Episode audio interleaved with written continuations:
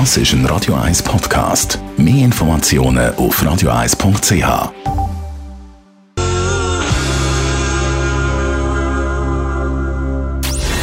Gesundheit und Wissenschaft auf Radio 1. Unterstützt vom Kopfwehzentrum Irlande Zürich. www.kopfwww.ch Achtung, Achtung, Achtung, da kommt jetzt ein ziemlich harter Satz für ganz viele.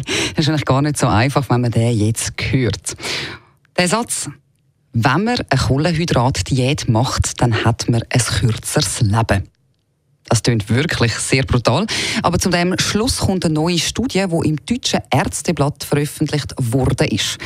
Das ist ziemlich eine interessante Sache. Also wer zum Beispiel, weil er abnehmen möchte, weniger Kohlenhydrat isst, das scheint ja sehr effektiv zu sein bei einer Diät, der verkürzt möglicherweise damit sein Leben, außer er ist ein Vegetarier. Also zu dem Schluss ist die Studie auch gekommen. Es ist gar nicht so ungefährlich, wenn man so eine Diät macht.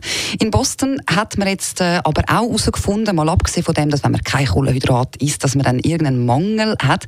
Es kommt enorm darauf an, was man dann eben als Ersatz isst.